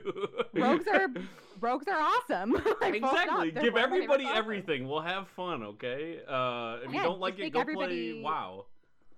Yeah, just make everybody super overpowered and really good at what they do. If everybody's on the same playing field, you'll just have a, a roaring good time, in my opinion. And see, Sade, we agree with you when you say that. It was when you were mad that bards were going to have something that they had, other people were allowed to have mm-hmm. it too, and you were mad about that. So you see how that's a different phrase? Because uh, bards couldn't get somebody else's feature in return of that. It wasn't fair. Yes, this is like when my kid comes up to me and complains that I said something nice about my other kid. And I was, it's like, well, I will say something nice about you too, but you don't always need praise just because they got praised. Do you know what I'm saying, Char? I'm talking to you. No, I need I need constant praise. I don't know what you're talking about. Oh, listen, that is a different issue, right? Like, I am also Tinkerbell. I need constant affirmation or I'll an- die. I'm an artist and I'm a DM. Like if you're not telling me that I'm doing okay on a daily basis, I go into a spiral.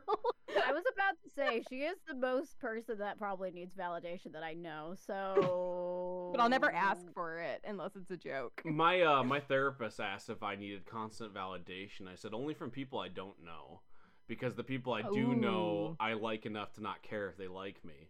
But the people I don't know I don't respect, and 'cause you- therefore I want them because to you already know they, because you already know they like you because. And I like them enough that if they didn't like me, I'd be okay with it because I love you guys. But I don't love these other people, and I don't respect their validation people opinion. you don't love. Yeah, exactly. So they just better fucking like me because they're not. They don't matter to me.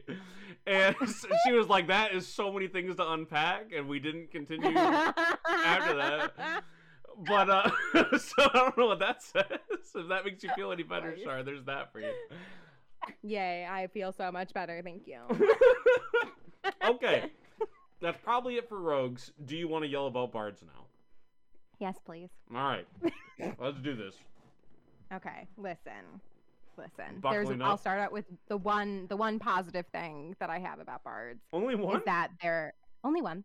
The in this one D&D thing. Um handing out bardic inspiration is now a reaction instead of a bonus action. Love it. which- Heals. I like, I really like, and they explained it in a really good way, is that you give somebody insp- instant inspiration instead of waiting for them to use it and risk them forgetting about it. Because the amount of times I've played a bard, given Lissa inspiration, and she didn't use it all combat, and she was like rolling really badly, or maybe she just missed that one really good hit, and I'm like, You had inspiration. She's like, Oh, yeah. I did. Like, yeah, I gave it to you. so I like that. And then you like you, Lissa's character, you have inspiration. Terry, you have inspiration. Use it right now you rolled like crap. and this is my gift to you as a bard. I, Um, I don't think anything's done a better job at getting reminding people to use their fucking inspiration than Emily Axford in Fantasy High. We were like, oh yeah, uh, uh, that's a thing I have. Oh right, yeah. So I I like I did I liked that a lot. And I, I'm always about using because people just forget about reactions sometimes. I know I do as a player and as a DM because I mean the only time I really remember I have a reaction is if I have counter spell or if I do an attack of opportunity because those are the two big things that always come up when I play. So giving the reaction more in any class is a positive from me, fam. at, at my other table, I hand out a little thing that lists like what you can do on your turn because they're newer players, and they Mm. use dodge all the time. They hold their action as like a reaction, like.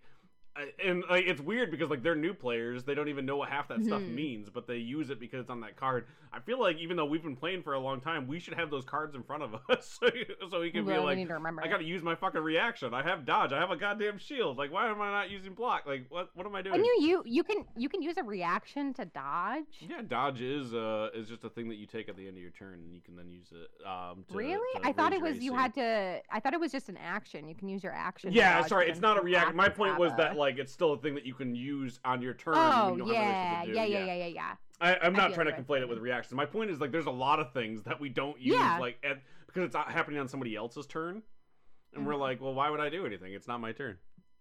Exactly. okay. I'm not going to talk about College of Lore because I will go on a diatribe, probably. You don't like Um, it? But I will.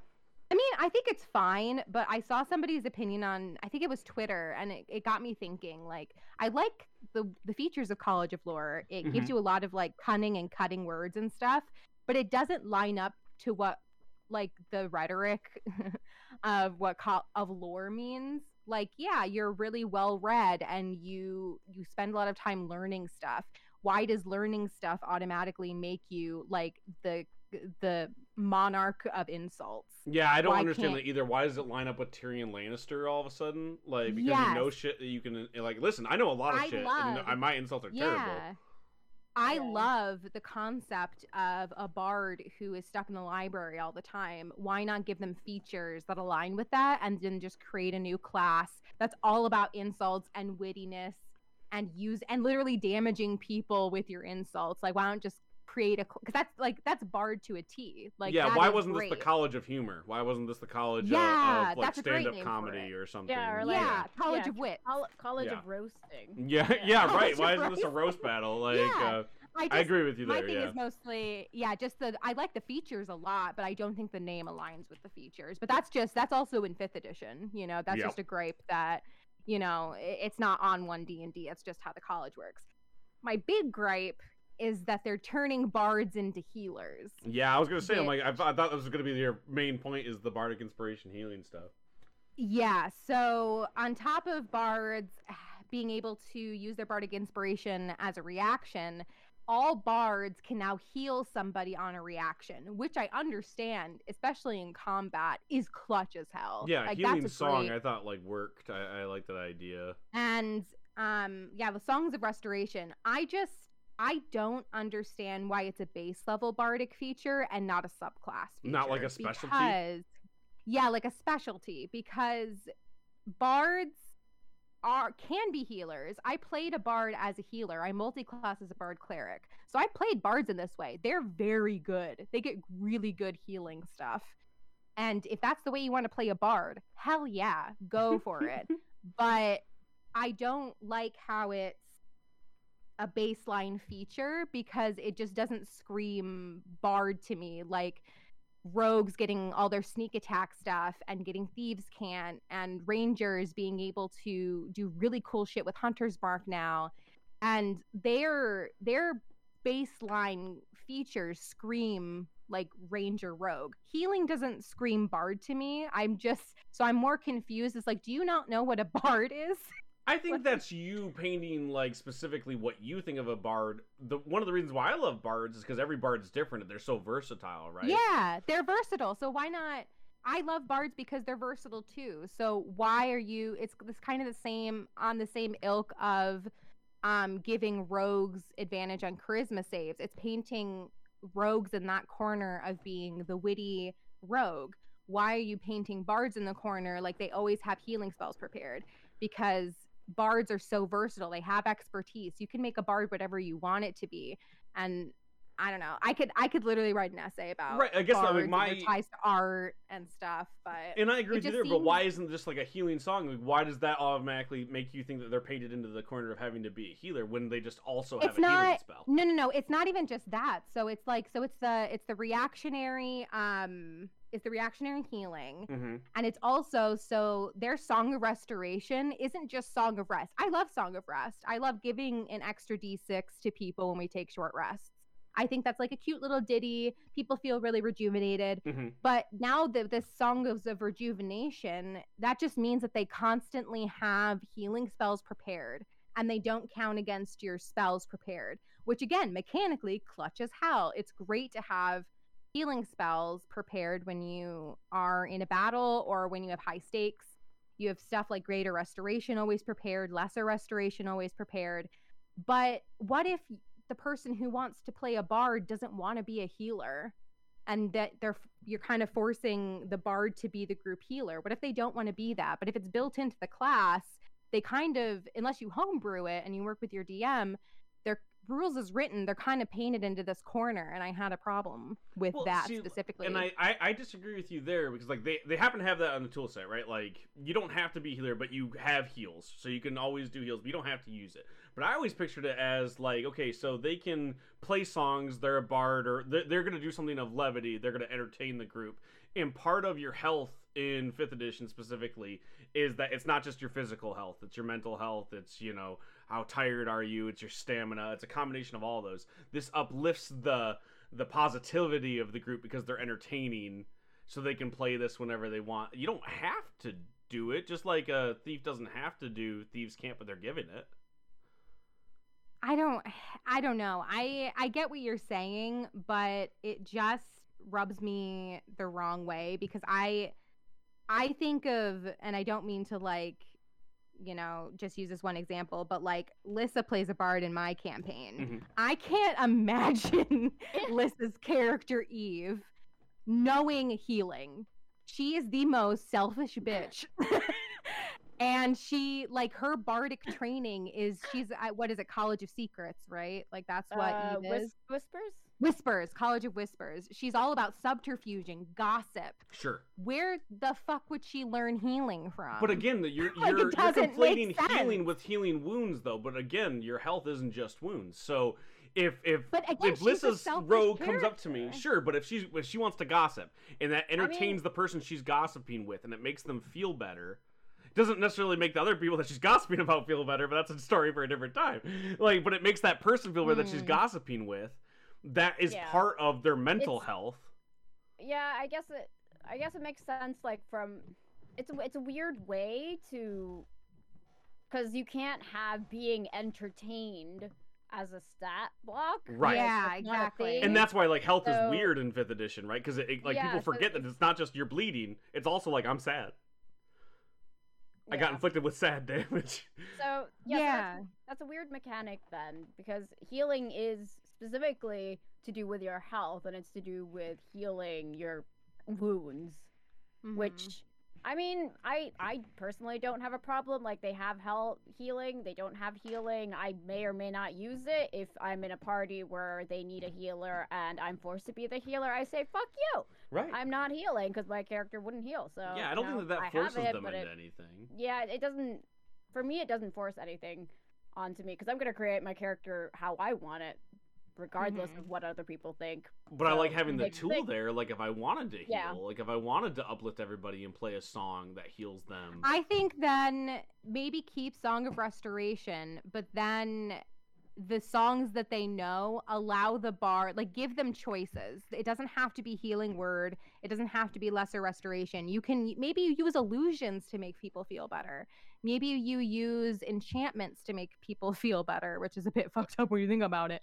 But like give them the choice. Like when you see like I think I mean you kind of hit the nail on the head with like because healing and like your vitality in D&D encompasses your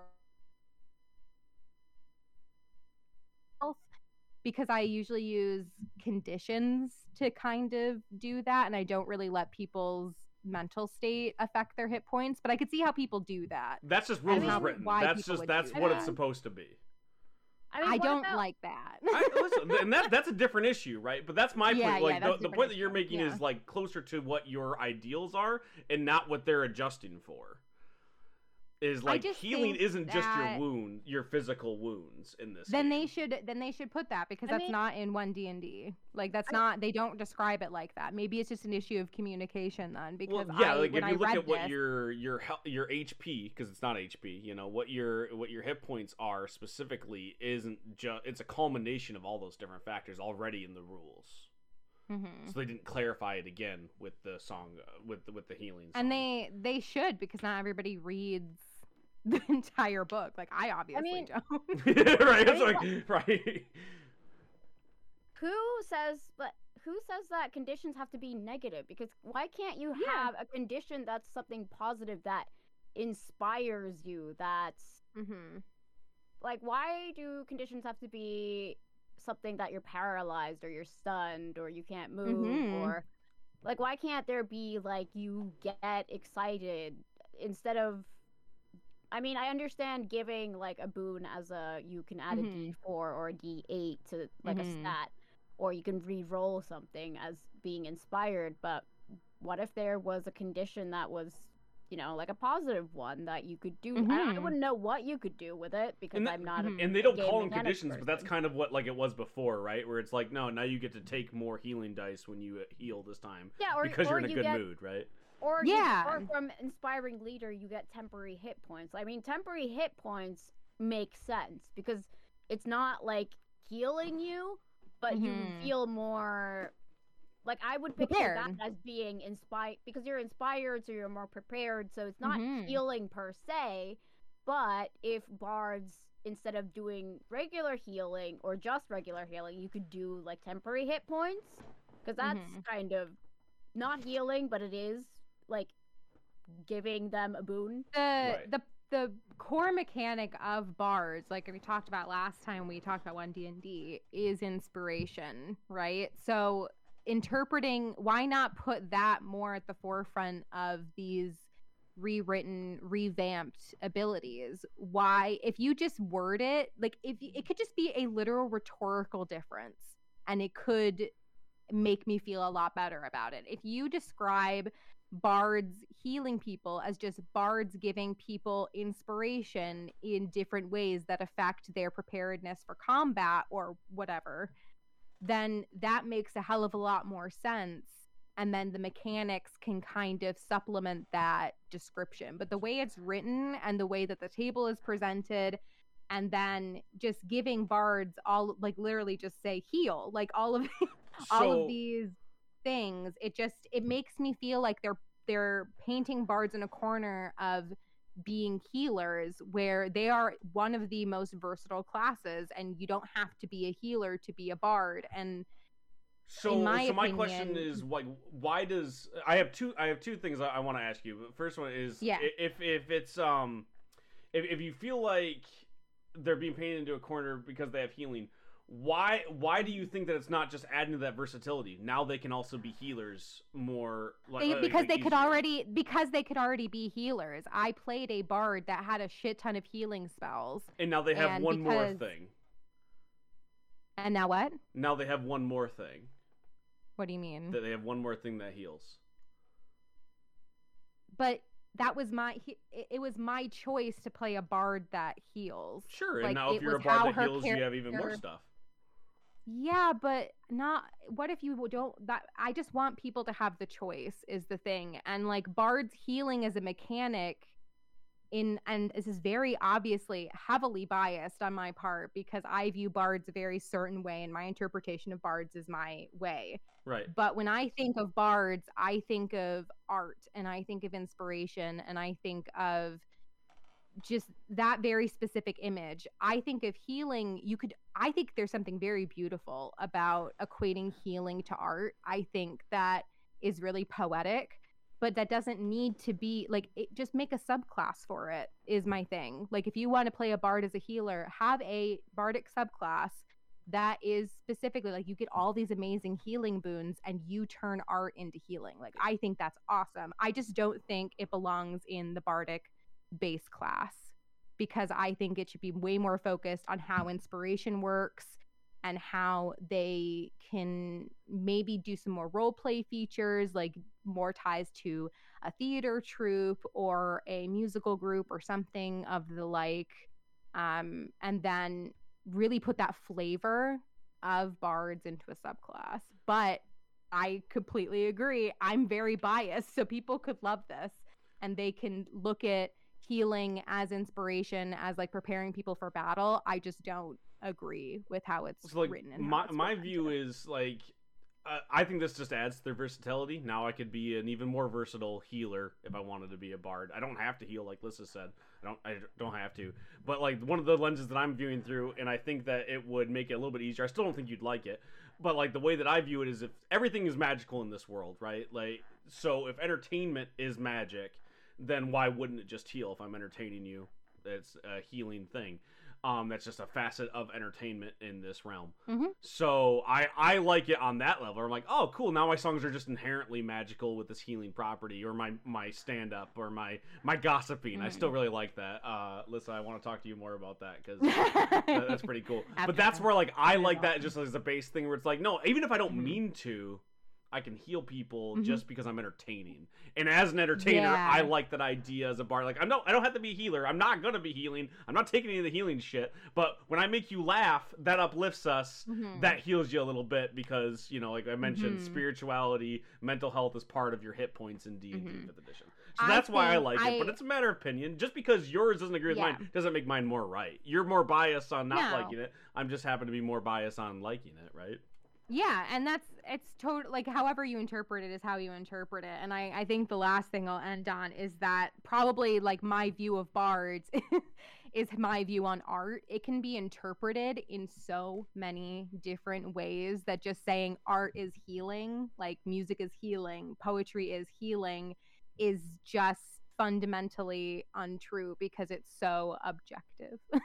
like it's not or subjective or whatever the right word is because I'm losing my train of thought. no but i get yeah, you're, you're saying like you don't like that you're like well all of my art would would be a positive like thing when like yeah, sometimes I so don't maybe want it to be. sometimes your art sucks and it makes people vomit. Like, right like, I just, I, I love, I just think I love the concept of bards as healers. I played a bard as a healer. I think there's something really cool. i think it sounds like you just have like a bias that. against things like having healing spells is what it sounds like No, no, no. No, I just I don't think I think that that flavor should come in a subclass. I just don't think that bards should inherently be healers because it it paints them into the corner whereas versatility and the freedom of choice should be inherent. Right, but like, what about the other things that they have that are inherent, like like like uh, thieves get bonuses, right? Like, we mentioned like thieves' cant. I don't inherently think I have to be the only person who talks to Then- the underground. Yeah, that's true. Maybe it's just maybe they just need more features then that aren't tied to spells that are you think because this is the big one that they added, you're like, well, is this is the main thing now? I didn't get any other cool stuff. Is that more of it? Or like you, it's more like a frustration. They put time and effort into this when like They put time and effort else. into making bar. They put time and effort into making bards healers, but not time and effort into fleshing out like other aspects of bards, like their performances or how Mhm. their inspiration works. Because that's so like, why not boost that up before trying out something and painting somebody into a corner? And I think that's just like again, opinion. like like part of it is like you, you gotta stop saying it. There's stop. You don't have to be a healer. Like you're painting yourself into a corner by saying that. That's what they have to do. They don't have to do No, that. the feature is the feature is painting No, them it into a isn't. corner. They just oh they have it. That doesn't. that- You do not. Do you have to do it every turn?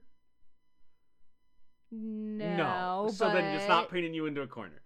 You Yes, don't- it is. Yes, it is. No, it's not. That's not how that works. But either When way, a- well, when you have a when you have a feature and you don't get to use it, you just feel like it's a wasted feature. yeah, but that's not the same thing as painting you in a corner. But we can argue about that I think it all, all day. But that, but that's fine. You can disagree.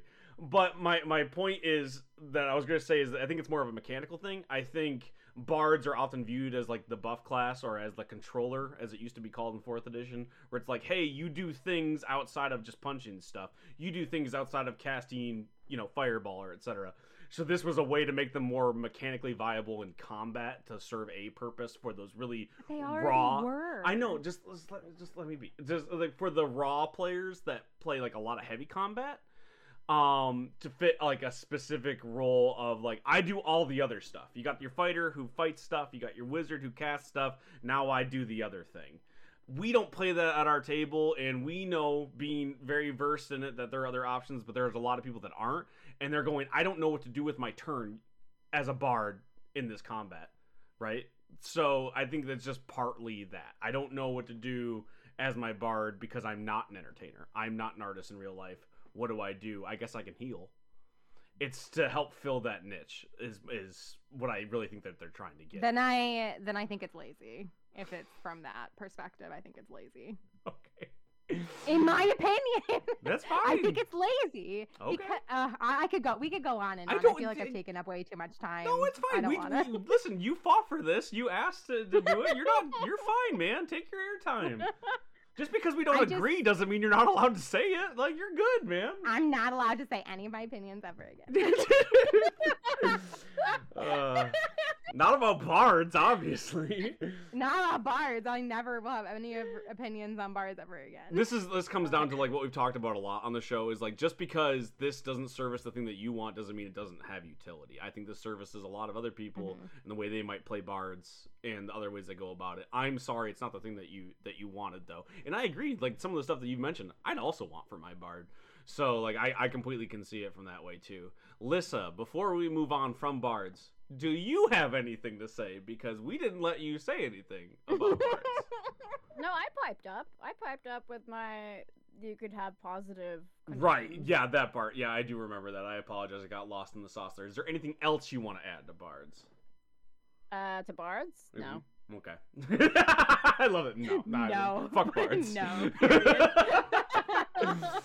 oh man. So that's probably it for the expert classes, right? Do we want to talk a little bit about the other editions with the glossary and some of the other rules that they want to test out with this build?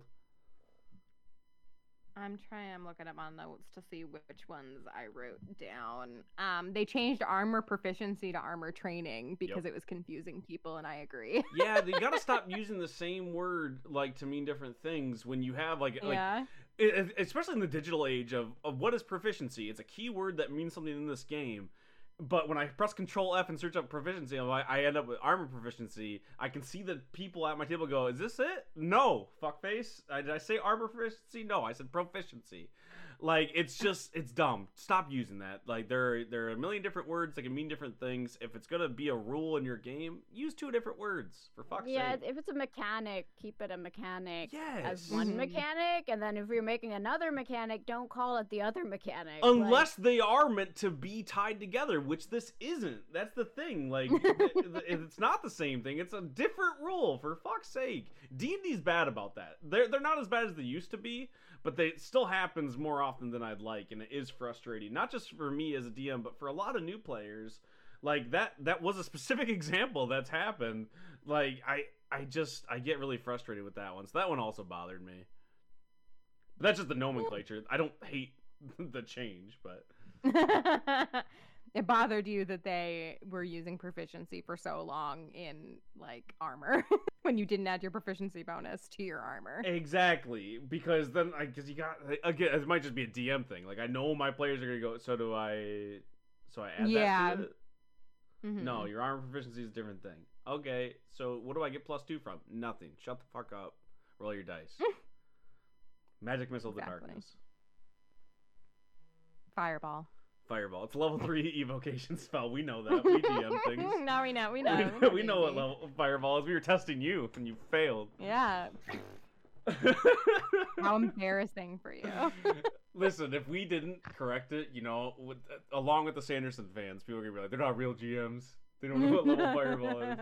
They know what they're talking about. Which is true. We don't know. What Yeah, we're exactly. about. I was about to say, are they are are they wrong about it? No.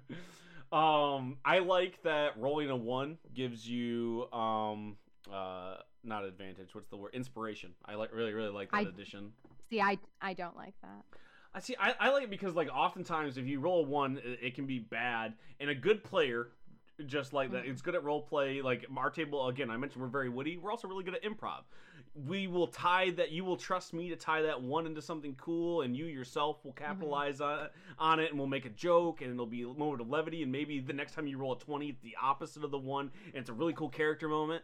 But not everybody can play like that right out of the box, and not everybody has that built into it. Just like we mentioned, getting the plus to charisma, right? Great for people who aren't witty at the table. This Mhm. one giving you inspiration is a cool tie for players that might not do that stuff inherently and gives them like instead of oh fuck my my bow's broken when I was going to attack this orc or I tripped and fell down the well when I was running from the dragon like now you have that inspiration to make it hurt a little bit less and can maybe tie that inspiration to a cool moment because you're inspired by your failure.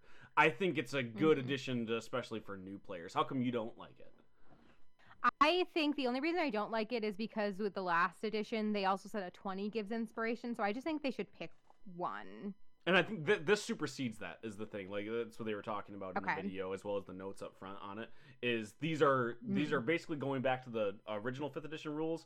Just use these for this playtest. Mhm. Basically they because I, last as some as somebody who has rolled like absolute garbage the past three weeks, both in your game, Terry, and then the other game I play on Sundays, I didn't roll above a 10 Mhm. either of those games. It was just a bad rolling month for me. I am totally about because I know it can get really frustrating to roll low all the time, and you you know rolling with the punches so can only get you so far. Sometimes when you roll consistently bad all the time, Yeah, it if you're just just bad at it things. can super suck. It could just suck.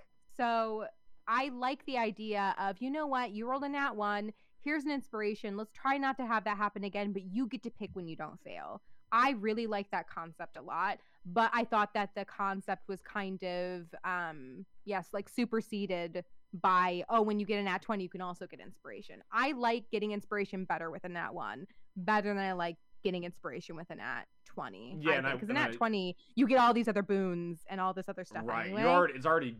The ball's already rolling up for you. Yeah. Like, like uh, but that's why partly these rules, just to know, if you, in case you didn't see, um, Shar, you might have missed it. They just mentioned it up, up front in that overview video. Is that Mhm. these rules now, like we're, we're supposed to be testing, if you're gonna go along with the test, is using the normal fifth edition uh, skill checks. Um, Mhm. getting rid of the last one, which was like a, a one always fails, a twenty always succeeds, the advantage that comes from the twenty, that's gone for this playtest. This Okay. is just the fifth edition rules. So getting the one gives you an inspiration. You don't get an inspiration from a twenty inherently in the Okay. rules off this version. then yeah, the then test. then I'm about that, but I don't like if it's both. yeah, which, yeah. Which I don't think they ever in intended, right? Like that's why it wasn't in the last one either. Mhm, Um, mhm, but. I think they need to be a little bit more clear about the superseding. Like I mentioned that at the beginning, but they don't mention it more than once. They mentioned like a little thing up front if you download it, and then Mhm. in that video. probably why I forgot. 'Cause I watched all the videos like in a marathon, and I think they only mentioned it in the first video, not in all of them. And then I didn't have time to read the entire playtest. I just really dived into the classes specifically. And then Mhm. when I got to the feats, I started falling asleep because it was very late at night. I just didn't, unfortunately, get to finish reading it. And Um, you had to you used all your energy reading the bard stuff. I did, and then writing my notes and being like, Terry's gonna shit on all this anyways. I'm not shitting on it. We just have a difference of opinion. We're not neither neither one of us are right, and I will say that emphatically. There is no right or wrong here. This is an opinion on a game. Um, even if you disagree with me, that's just as valid. Um, but what they know up up Mhm. front of the Unearthed Arcana is uh, um, the material here uses the rules in 2014 Player Handbook, except where noted. Specific, like that's just like their Magic the Mm. Gathering ruling of like, hey, Mhm. just use what's here and the old 2014 rules kind of ignore some of the stuff that came in the last one because we're testing something different here because Mhm. again they're way earlier on than we thought um, so no contradictions uh, because they're Mhm. not using that other stuff but if you missed that little paragraph up front or if you didn't watch that video um, you're going to be annoyed by several things in that um, not just the d20 thing there's a few other too that kind of supersede each other um, so yeah, watch out for that. Um, I think that's Mhm. about it for the expert classes Unearthed Arcana. Is there anything else you want to want to toss in there? Um, there was something that they briefly mentioned, but I again I didn't finish reading the Unearthed Arcana, so I don't know if they went in more depth. Um, Sure. they mentioned different um actions in combat and just in the game called study and influence, Okay. but I thought I didn't hundred percent know what they meant by it, but I wrote down so.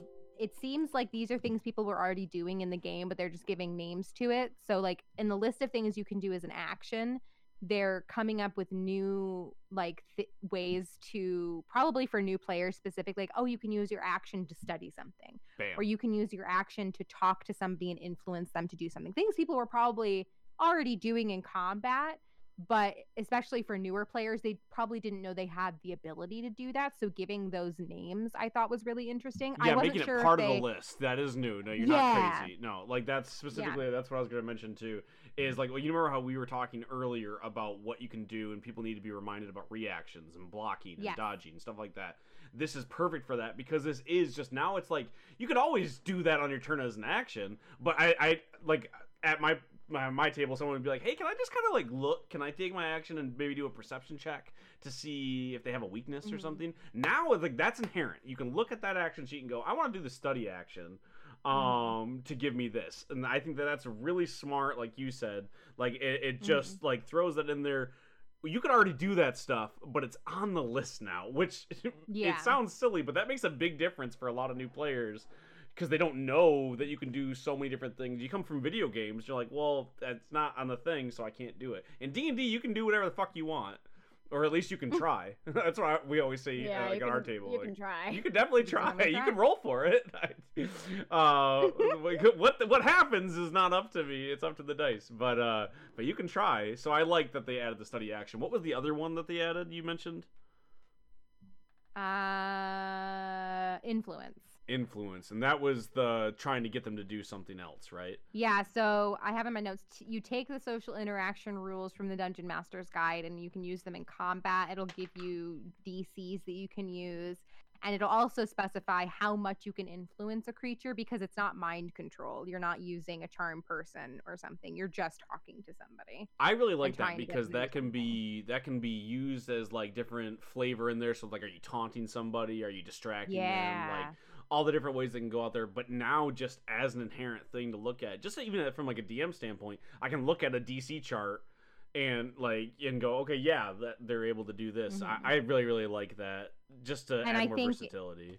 it has like a really cool element for maybe future subclasses of charisma based characters especially i'm thinking warlocks and bards because they have these abilities in certain subclasses that just you know like like that that witty class like the The the, the, college of wit that we Or the College of Wit, yeah, Yeah. which we the have to college of wit we were talking we need about. to make could that our own. When we stop do, doing lore rewrites and just creating our own stuff, we should do that. Stand up. I've, I've already seen them, but we got to do our own. I mean, listen, I I've already have ideas for that, so, we'll, we'll don't that worry. happen. We'll, make this We'll happen. make it we'll happen. publish We'll make it work. But College really, of Wit. I, I have think that like if they have influence as an action, that kind of paints them into a corner of having to do the influence action. Mm, it's a subclass, Harry, not a bardic inherent thing. Got you him. shithead. Woo! And on that note, we have been the Cave Trulls. Thank you so much for listening. If you want more of this, you can head on over to cantbekilledcreations.com. We have lots of other content over there, comic books, other podcasts. Uh, I host other podcasts over there. The Trulls host other podcasts over there. We got good shit. If you want all of that content early, bonus content, you want to support us, keep the lights on. You got lore rewrites over at our patreon.com slash campykillcreations.